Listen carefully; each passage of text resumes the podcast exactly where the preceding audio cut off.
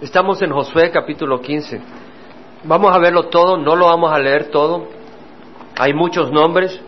Vamos a ir rápido porque hay un mensaje eh, que el Señor ha puesto en mi corazón compartirles y eh, quisiera completarlo el día de hoy si fuera posible. Capítulo 15, versículo 1. Está hablando acá el Señor a través de Josué de la distribución del territorio para la tribu de Judá. Fue la primera tribu que recibió heredad.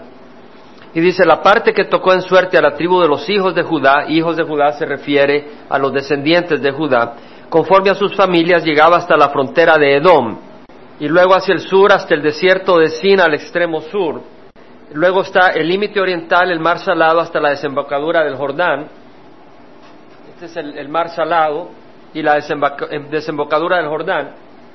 Este es el río Jordán y esta es la desembocadura. Entonces, el límite de la tribu de Judá. Luego, uh, tenemos en el versículo 8, dice, después el límite subía por el valle de Benjinom hasta la ladera del Jebuseo, al sur, es decir, Jerusalén. Jerusalén era el límite norte, aquí está marcado. Si bien estaba en el límite norte definiendo el límite norte de la tribu de Judá, Jerusalén perteneció a la tribu de Benjamín. ¿Sabían ustedes? Jerusalén no perteneció a la tribu de Judá, sino de, Benjamín. Por supuesto que estas dos tribus formaban parte del territorio sur cuando se dividieron las tribus eh, después de, Salomón. Y luego tenemos el límite occidental, era el mar grande, es decir, su costa. Eh, luego, uh, el versículo 2, el límite occidental era el, más el mar grande. El mar grande es el mar Mediterráneo, que formaba el límite occidental. Y este es el límite alrededor de los hijos de Judá conforme a sus familias. No voy a entrar en más detalle eh, de la parte eh, geográfica. Pueden, pueden, leerlo con más detalle, pero no, no, es lo que vamos a hacer acá. En, en otras palabras, en el capítulo 15, del versículo 1 al 12, el Señor a través de Josué habla toda la región de Judá, toda el área definida por el Señor para Judá, que fue dada por suerte, o sea, fue por suerte, pero el Señor se metió la mano ahí, sabemos que el Señor tiene poder, ¿verdad? Eh, luego, en el capítulo 15, versículo 20 al 62, da las ciudades, no las vamos a listar, porque ustedes la pueden leer, pero menciona todas las ciudades que correspondieron, que estaban en la tribu de Judá, y que le correspondieron a la tribu de Judá. En el versículo 21 al 32, el versículo 32 dice, en total 29 ciudades con sus aldeas. El versículo 20 dice, esta es la heredad de la tribu de los hijos de Judá conforme a sus familias. Y dice, las ciudades al extremo de la tribu de los hijos de Judá, hacia el límite de Edom en el sur, fueron, y empieza a listarlas. Lista las ciudades al sur, y en el versículo 32 dice que eran 29 ciudades con sus aldeas. En el versículo 33 dice, en las tierras bajas, y luego menciona las aldeas, las ciudades, hasta el versículo 47 se va a dar cuenta que son 42 ciudades, usted las puede contar en las tierras bajas. En el versículo 48 habla de las ciudades en la región montañosa y menciona las ciudades y si se da cuenta en el versículo 60 termina con dos ciudades con sus aldeas, de manera que en total son 38 ciudades en la región montañosa. En el versículo 60 dice en el desierto, en el desierto no se refiere a una zona seca, donde no había vida eh, de árboles, se refiere a una zona desértica, que no había gente, eh, una zona desértica, y son seis ciudades con sus aldeas. En total son más de cien ciudades. Son más de cien ciudades las que estaba entregando el Señor, que estaba en, la, en, en, en Judá. Ahora, yo les invito a que cuenten, si usted tiene su Biblia, del versículo 21, cuente las ciudades que hay, del versículo 21 al 32, a ver cuántas cuentan. Cuidado con Keriot Hezron en el 25 porque esa se le llama Hazor, es la misma ciudad. Son 36, ¿ok? Ahora, vea una cosa. ¿Qué dice el versículo 32? En total, ¿cuántas? 29 ciudades con sus aldeas. Hermanos, les vengo a decir que la Biblia tiene algunos errores. ¡Wow! Se despertaron, ¿verdad? La Biblia no se equivoca. Pero la Biblia dice 29. Elvia me mira con tristeza. Yo creía que mi hermano Jaime podría confiar su enseñanza y me mira ahí toda desilusionada. Quería despertarlos nomás. No me crean, créanme lo que voy a decir de ahora en adelante, la Biblia es muy confiable. Dice 29, pero usted cuenta 36. Ahora viene la gente que no conoce al Señor, que no cree en el Señor, que no cree en la Biblia, que quiere probar que la Biblia está equivocada, dice aquí está la Biblia en error, ¿verdad? Y si alguien estuviera escribiendo un libro con el propósito de engañarte, no pondría 36 ciudades y luego decirte 29. Pero el que sabe que la Biblia es la palabra de Dios y que no tiene error, investiga y descubre tarde o temprano por qué aparece eso.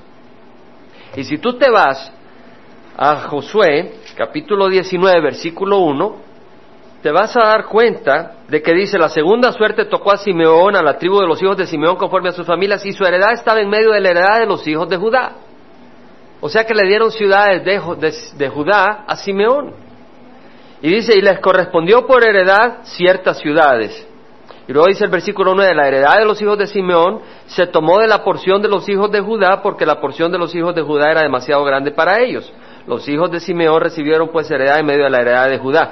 Las ciudades que aparecen en, eh, en Josué 19, 2 al 5, está acá en este cuadro, y las que aparecen en Josué 15, 26 al 31 están arriba. Puede ver Molada, una de las ciudades en rojo, en la que se le dio a Simeón, está Molada. Puede ver en azul Berseba, en azul puede ver Berseba. O sea, hay siete ciudades, exactamente siete ciudades que se le habían dado originalmente a Judá, que se las dieron a, Simeón. Entonces, 36 menos 7, ¿cuántas le quedan? 29. Nos damos cuenta. Y te das cuenta que el Señor no trata de defenderse. El Señor simplemente dice, todas esas, te lista 36 ciudades y dice 29. Y tú dices, ¿por qué? ¿Cómo puede ser? Hay una contradicción. Dios no se contradice. Entonces, aquí vamos a sacar un punto espiritual. La palabra de Dios es confiable. Amén. La palabra de Dios es bien confiable. Es sumamente confiable. Ahora, algunos ponen sus esperanzas en otras cosas, no en la palabra de Dios. Yo te digo que tú arriesgate, juégate la vida sobre la palabra de Dios, que no te va a defraudar. La palabra de Dios nunca te va a dejar caer.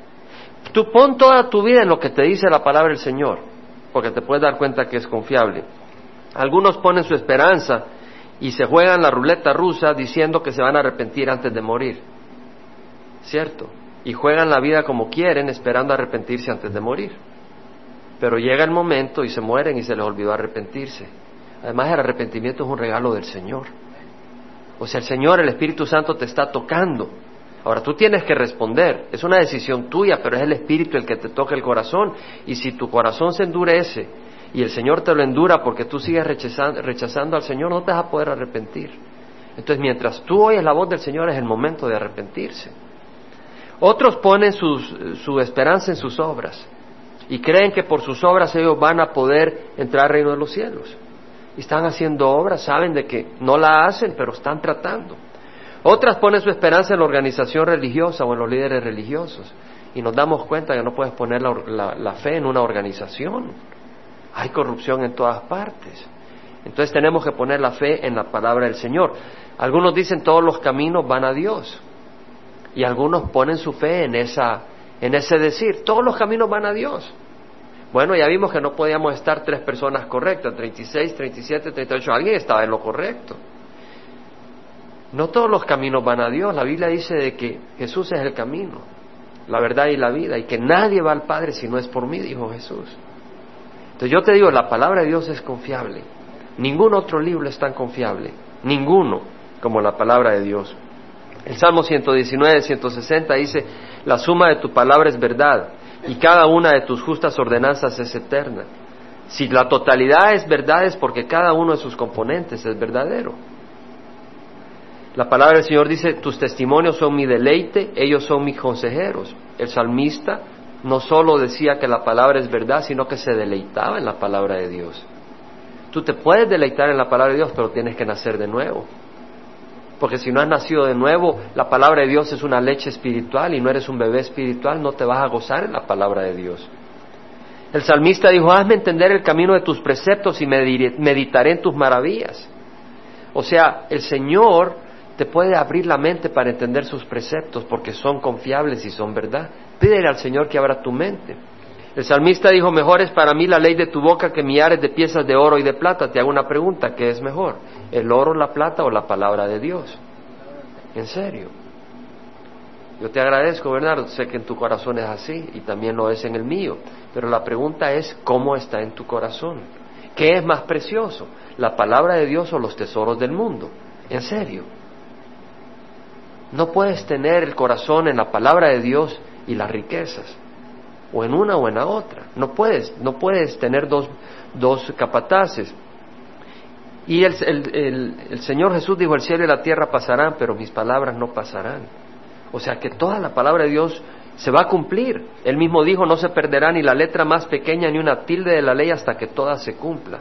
Entonces hacemos ese pequeño comentario de que no estamos haciendo un ejercicio mental. Estamos leyendo la palabra de Dios.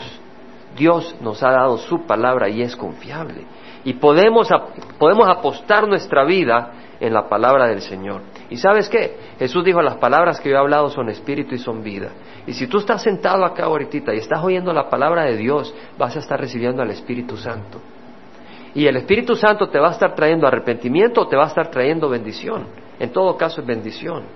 Pero el Espíritu Santo está acá tratando de tocar tu corazón y de ti depende recibir o rechazar lo que el Espíritu te está diciendo, porque la palabra de Dios es viva y eficaz, no es palabra de hombre. Ahora en el capítulo 15, versículo 13 vamos a leer de Caleb, la herencia de un hombre de fe. Dice que Josué le dio a Caleb, hijo de Jefone, una porción entre los hijos de Judá según el mandato de Jehová a Josué. Es decir, Kiriat Arba. Kiriat es la ciudad, Arba era este hombre eh, eh, que pues fue el padre de Anac, los anaseos que eran gigantes. Y dice que, bueno, Arba era el más fuerte de los anaseos. Y pues esa ciudad era muy importante y se le llamó Hebrón. Y Caleb expulsó de ahí a los tres hijos de Anac, a Sesai, a Imán y Talmai, hijos de Anac. Hebrón está más o menos a la mitad del mar salado, por supuesto que al oeste. El punto acá es de que Dios le dio a Caleb la ciudad de Hebrón, pero ¿quién la tomó? La tomó Caleb. O sea, el Señor no se la llevó y se la puso, él tuvo que ir y tomar control. Y, y Caleb dijo, yo sé que el Señor me va a dar fuerza para tomarla. Y vemos de que acá la tomó. Él recibió la promesa del Señor y tomó la promesa del Señor. Ahora, en el versículo 15 Dice que de ahí subió contra los habitantes de Debir. Debir está como a 20 kilómetros al oeste de Hebrón.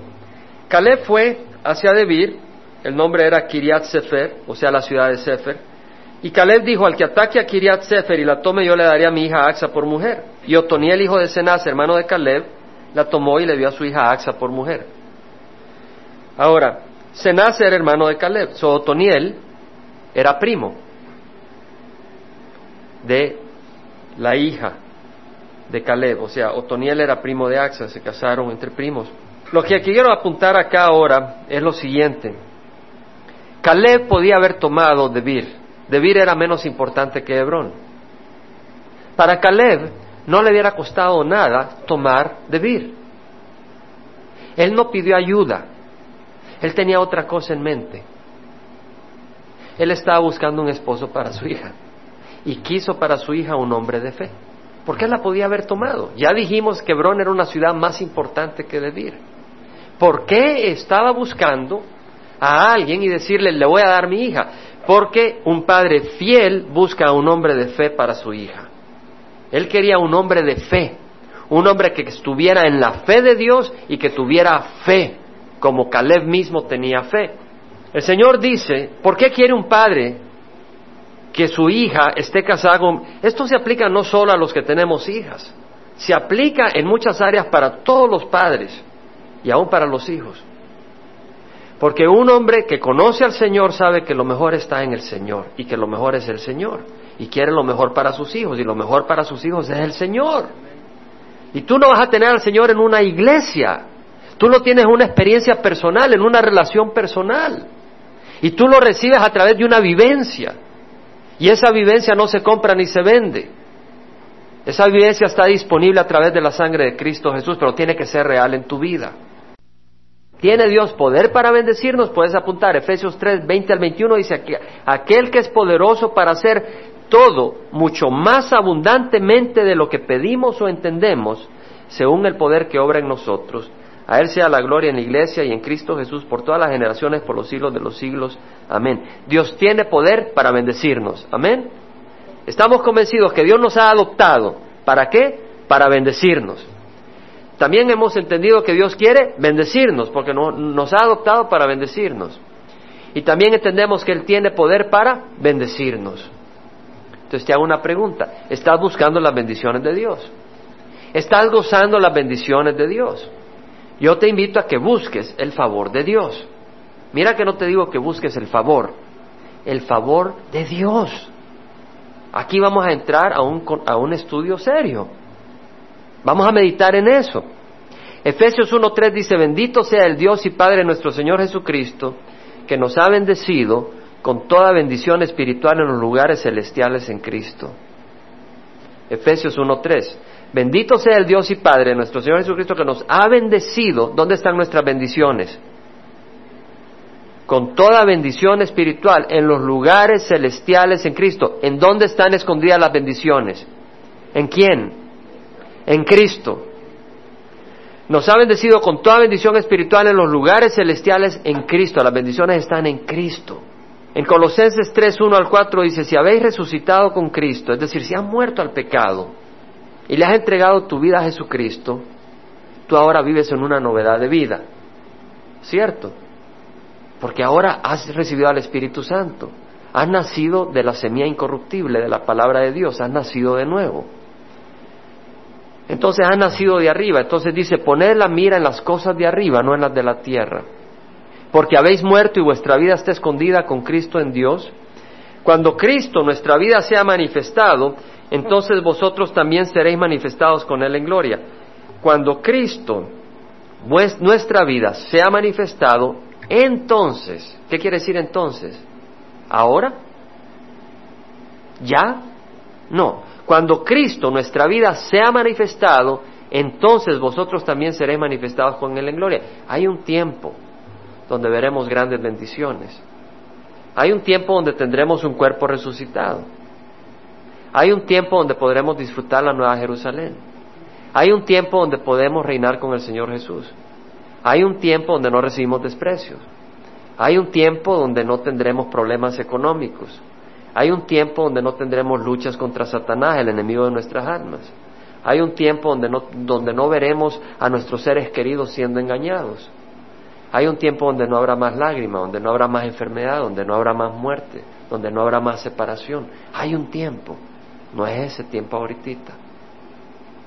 Pero el Señor dice que busquemos esa bendición.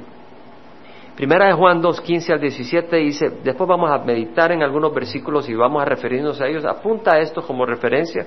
Primera de Juan 2, 15 al 17 dice, no améis al mundo ni las cosas que están en el mundo. Si alguno ama al mundo, el amor del Padre no está en él. Si tú amas al mundo, el amor de Dios no está en ti. ¿Verdad que estamos hablando de bendiciones? Yo decía, yo creí que me estabas hablando de bendiciones y ahora me dices que no ames al mundo. Exactamente. Porque muchas veces el cristiano está tratando de ver bendiciones y las está viendo en el lugar equivocado. Se está confundiendo y está corriendo tras las bendiciones equivocadas. Somos extranjeros y peregrinos en la tierra. No sembremos raíces, no echemos raíces en este mundo. 1 Juan 2, 15, 17. Todo lo que hay en el mundo, la pasión de la carne, la pasión de los ojos y la arrogancia de la vida, no proviene del Padre, sino del mundo. La pasión de la carne. Ay, que este carro, ay, que esta ropa. La pasión de los ojos. La arrogancia de la vida, que yo soy aquí, que yo soy allá, que yo me he visto así, que, que yo tengo esta, esta apariencia, que yo vengo de esta raza, que yo tengo este color de piel, que yo soy de esta familia, que nosotros eh, echamos a, a, fulanos con dos, con dos pistolas, nos aventamos toda otra familia, la familia Rosarito, los acabamos, somos de los valientes. ¿Verdad?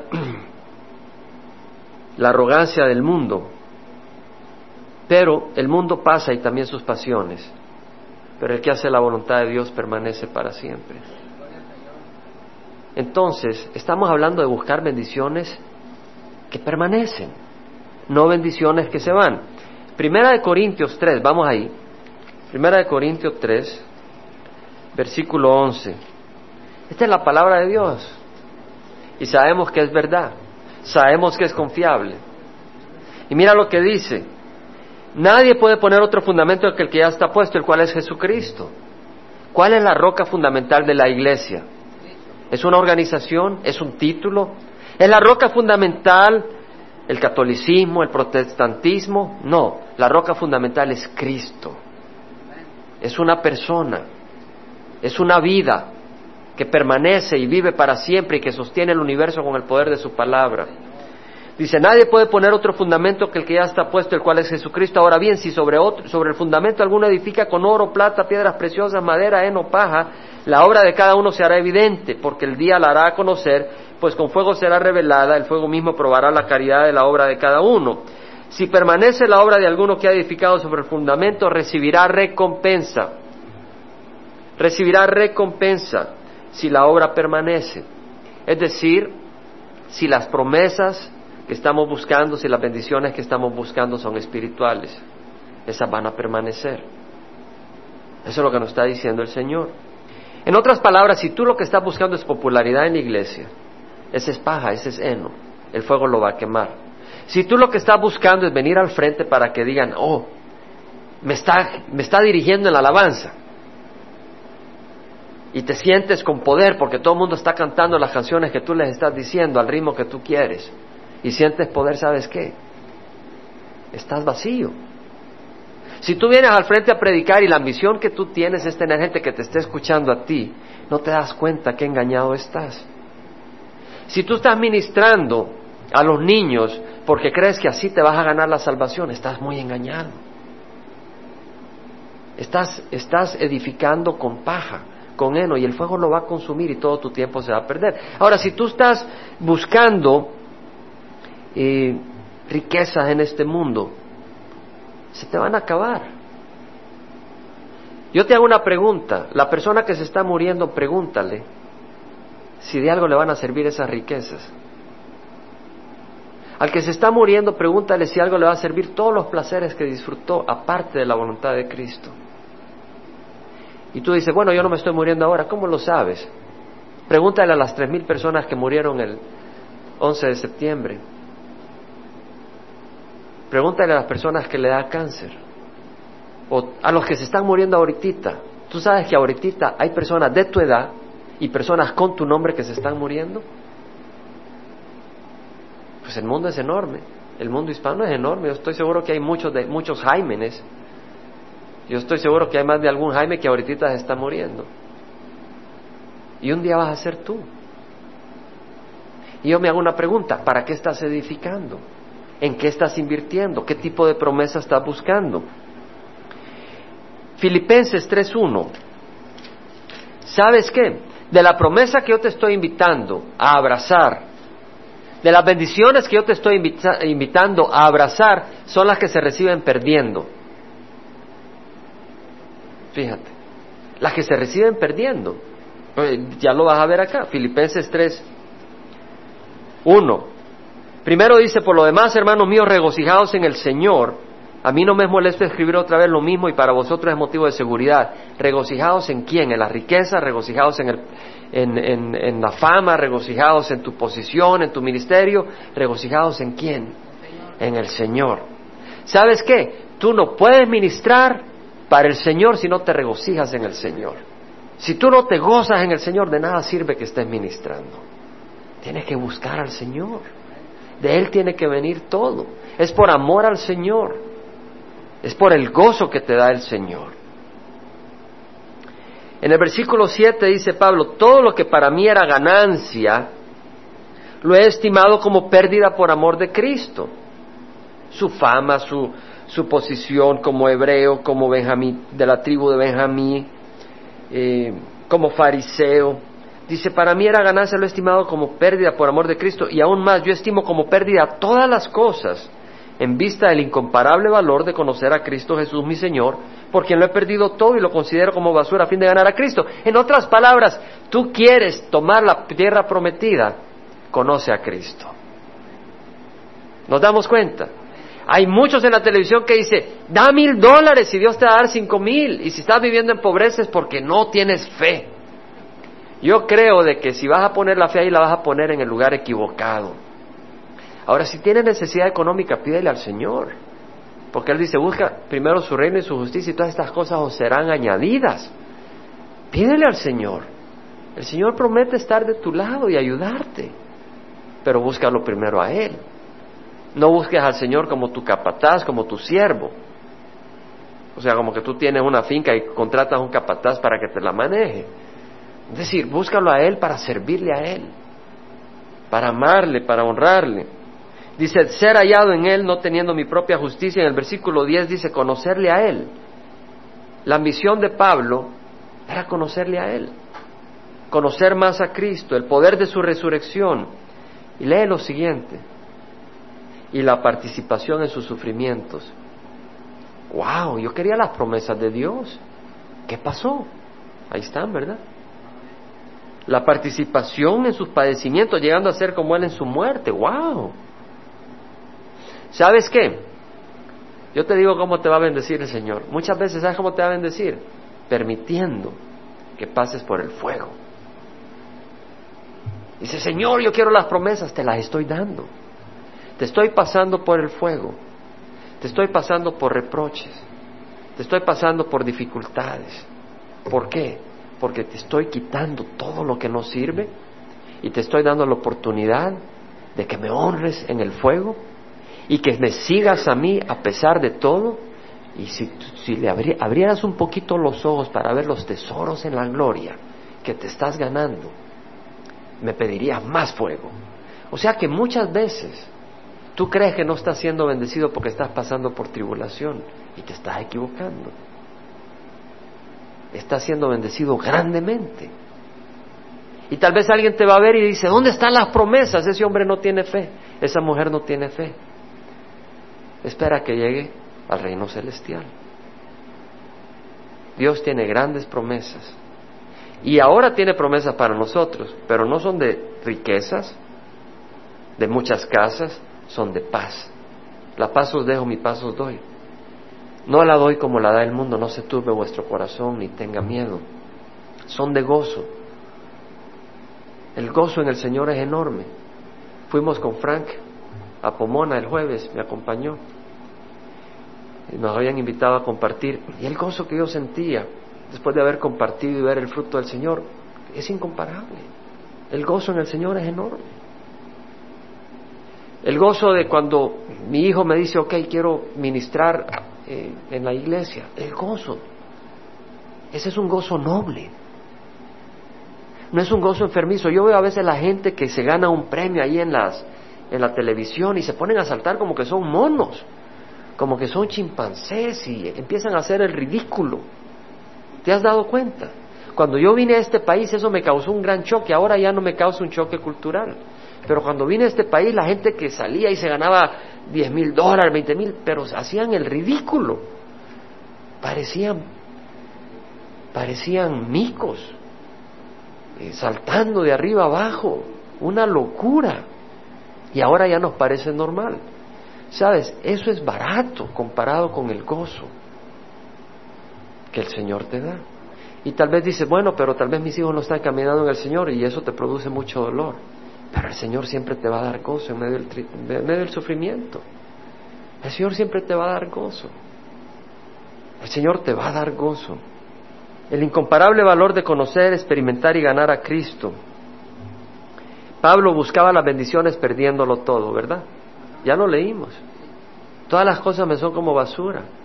Yo estimo como pérdida todas las cosas en vista del incomparable valor de conocer a Cristo Jesús el Señor, por quien lo he perdido todo perdió la fama, perdió el respeto de sus compañeros, lo despreciaron, perdió todo. ¿Y qué dejó? La mujer le dijo, maldice a Dios y muerte. Perdió todo, pero fue fiel al Señor.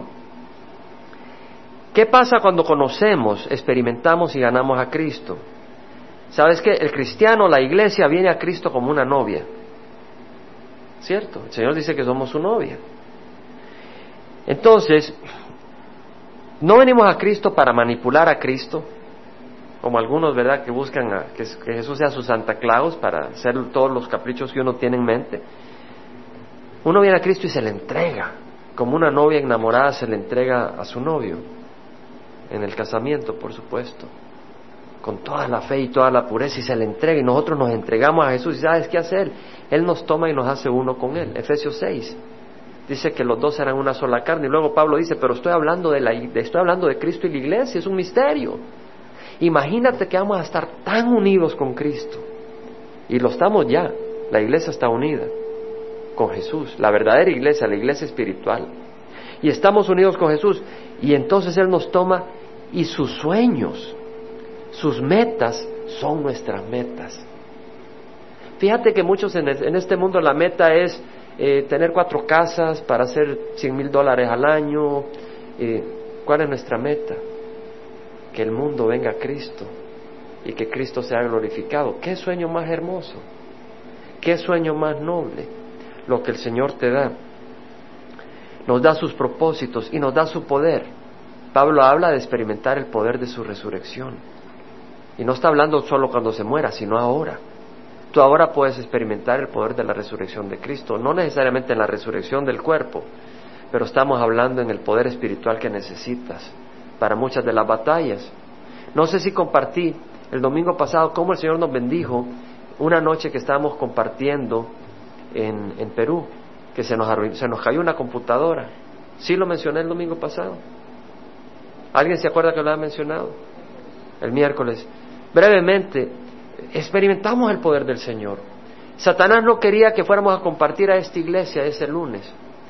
Y llevábamos dos computadoras, laptop, llevábamos un proyector y agarraron todas las cosas, nos recibieron con mucho amor y de repente se cae una de las laptop computers y se viene al suelo. Y se rompe ahí y el disquete con toda la presentación sale corriendo.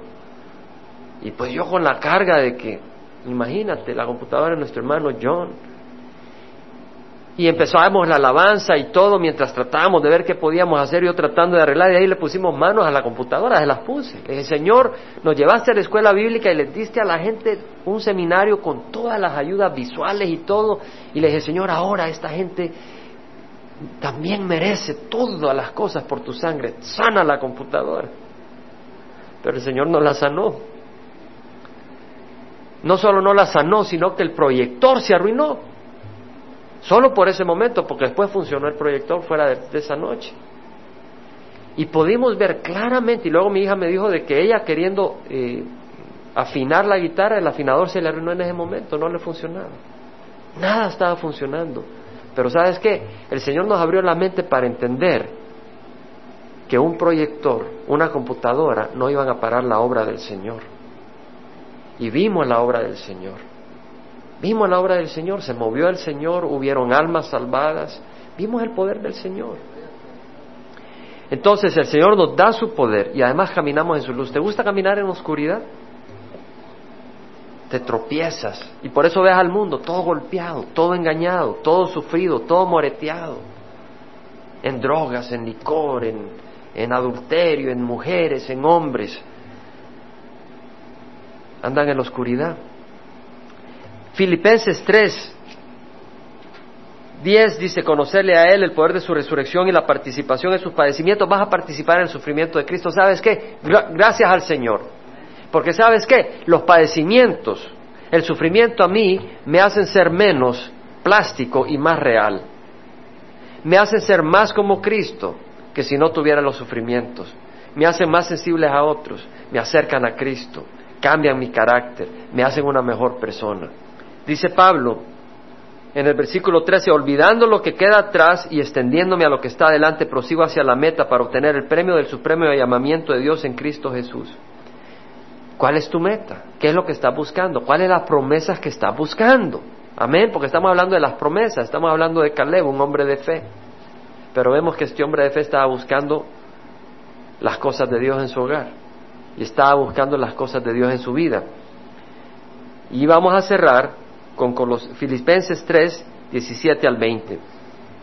Hermanos, sed imitadores míos y observad a los que andan según el ejemplo que tenéis en nosotros, porque muchos andan, como os he dicho muchas veces y ahora os lo digo aún llorando, que son enemigos de la cruz de Cristo.